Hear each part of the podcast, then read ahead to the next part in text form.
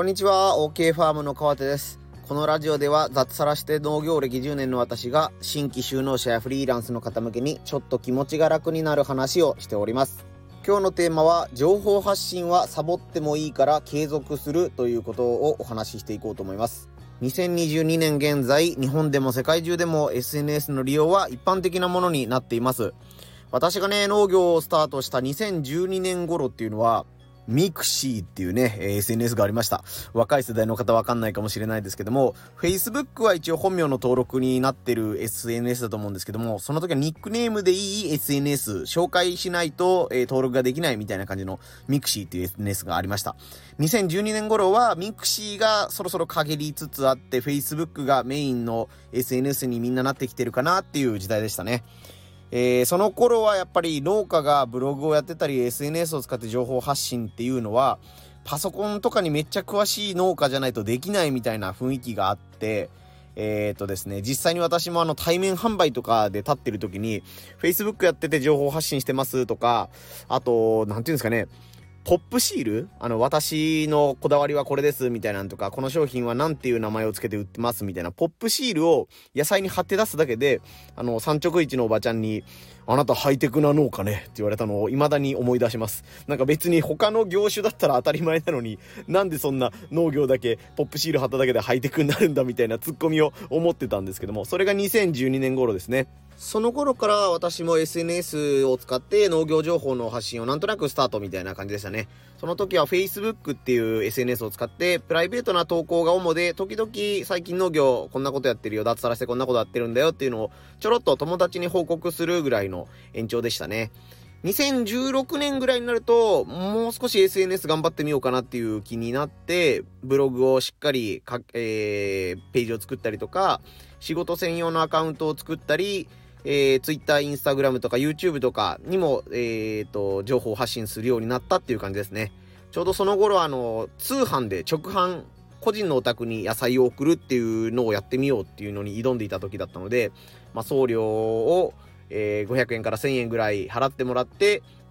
それでご自宅に送りますみたいなものをやる中で SNS が重要だなと思ってたので始めたような感じです。で、えっ、ー、と、ブログとかではね、結構紹介してるんですけども、2020年の年末にコロナで、えー、飲食店が閉店して、閉店というか、あのー、臨時休業みたいなことになってて、既存の売り先がなくなって大変っていう時に、SNS を、SNS を使って、えっ、と、困ってますというか、助けてください的なツイートとか投稿したら、もうバズりにバズってですね、もう2日で300件のごぼうの注文がもらえるっていう出来事が、もう本当に、あの、ありがたいし、ある意味ショッキングな、こんなことが本当に起こるのかっていうのを経験できたっていうことがあったので、それから一層 SNS とかブログでの情報発信をきっちりやっていく価値があるというふうに思って取り組むようになりました。ね、もう批判される方もいると思うんですけども、ある意味、作物の栽培よりも真剣に情報発信に取り組んでいるっていう節が僕はあります。さあ、そろそろ本題に入るんですが、真剣に取り組めば取り組むほど、SNS を販売に活かすノウハウとか、フォロワーの伸ばし方とか、売れる文章術とか、次はこんな方法が流行るみたいな、えー、情報がね、有益な情報っていうのがどんどん目に飛び込んできます。しかもね、それも本物か偽物か答えの出ないっていう、その自分の場合には当てはまるのかやってみないとわからないっていうものがもうどんどん目に飛び込んできます。そうなると、今までは気楽に行えてた SNS の投稿とかブログの執筆が次第に億劫になってきます。こんな投稿しても誰にも刺さらないんじゃないかとか、後輩農家の何々くんの方がフォロワー数が増えてるとか、なんか自分のやり方おかしいんじゃないかとか、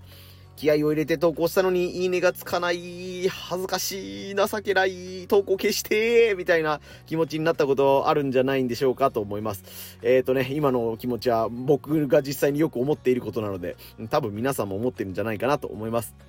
えー、SNS に限らず、上手になりたいなと思って何かを勉強し始めると、新しい知識を得るのと引き換えに、自分の欠点に気づくことになります。ね、地元の野球部ではエースだった子が、あの、県外の遠征に行ったらもう他県のレベルに圧倒されて、打ちのめされて帰ってくるとか、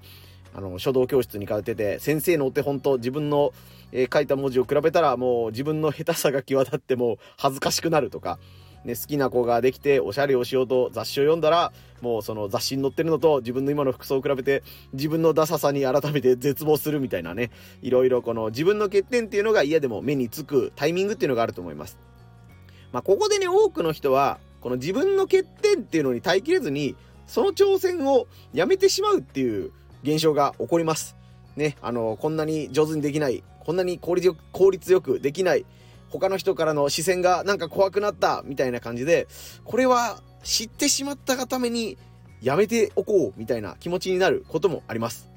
ね、あの、なので自分自身がそう思って投稿が億劫になるっていうことがよくあるので、本当にこれは皆さんもあるんじゃないかなと思うんですけども、でもこれって本当にもったいないことだなと思うんですよね。まあ理由が2つありまして、ちょっとさっきの繰り返しになるんですけども、やる気があるからこそ自分の欠点に気づけたっていうのが一つ目の理由で、二つ目が、どんなにレベルが低い投稿であっても、継続だけはもう誰にでもできるっていうことだからっていうことです。えー、あなたは他の人よりも販路を増やしたいとか、SNS を武器にしたいとか、やる気があるからこそ自分の欠点に気づくことができたっていうわけなんですね。なので、自分の欠点に気づけたっていうことに自信を持ってほしいと思います。SNS でもブログでも YouTube でももう上手なものが単発よりも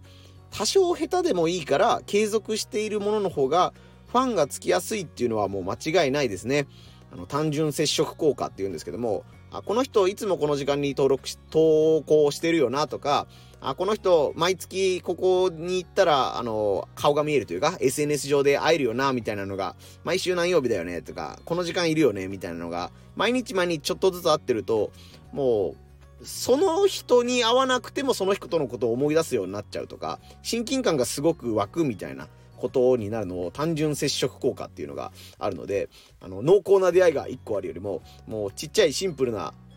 うん、シンプルなというか、なんていうんですかね、あの、些細な出会いが同じ人に何回も出会う方が、えー、その人に好感を持ちやすいっていうのが単純接触効果っていうのがあるそうです。なので、もうこの SNS のやり方、自分のやり方は非効率だな。よし、今日はや投稿をやめて明日再挑戦しようとか、あ、これはいい方法を知ったわと思って、これを完全に身につけてから自分は情報発信をしようみたいな感じで、目標を自分で高くしすぎて更新頻度がどんどん落ちていくみたいなことが、えー、起こり得るのかなと思います。それが続くと、あの、良くない表現で、ノウハウコレクターっていう、やり方はいろいろ知ってるんだけど、やったことはない人っていう、ノウハウコレクターっていう状態になってしまいます。まあ、そんな状態になるんだったら、もう SNS を頑張りたいと思った決心した日よりも、以前の非効率だけど、日々の更新をノロノロと頑張っているっていう方がいいんじゃないのっていうふうに思う時もあるわけですね、僕自身が。なので、勉強や情報収集っていうのはもちろん大事だと思うんですけども、それを入手して知ってしまったがために、今日のチャレンジを控える言い訳にはしてほしくないなということは、えー、自分自身に日々言い続けているというか、皆さんにも気をつけていただいたらいいんじゃないかなと思います。情報発信において継続に勝るものはないっていう風にね、よく言われるんですけども、いや、なんか効率のいいやり方のあった方がいいじゃろうとか思ってたんですけども、最近は本当に継続に勝るものは本当にないなっていう風に思うようになりました。100点のものを、えっ、と、気まぐれに投稿するよりも、50点、60点でもいいので、継続して投稿できるように、えー、SNS とかブログとか頑張ってみてもらえたらなと思います。あとですね、えっ、と、サボってしまった後ですね。あ1ヶ月 SNS の更新止まっとるわっていう気づいた時に、そこで遠慮なく再開してほしいなというのは思います。何かを休んだ後に再開するのって結構勇気がいると思うんですよ。あの、高校生がね、午前中の授業をサボったから、午後から投稿するのは嫌だなとか、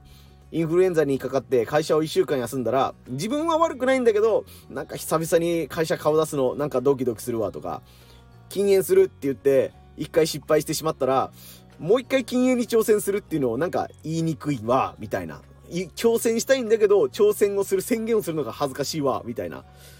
そんな風になんか他の人の目を気にして、いろいろ行動を自分でブレーキをかけちゃうことってあると思うんですけども、あなたの SNS やブログなんて、やってもやらなくても誰も困らないんですよ、実際のところ。あの、悪い意味で言うんじゃなくてですね。そんなに継続を失敗したっていうことを笑う人も、怒る人もいないんですよね。なので、継続に失敗したなと思って、再開がしにくいっていう風に思う人もいるかもしれないんですけども、もうね、遠慮なくあなたがやりたいようにリトライしたらいいかなと思います。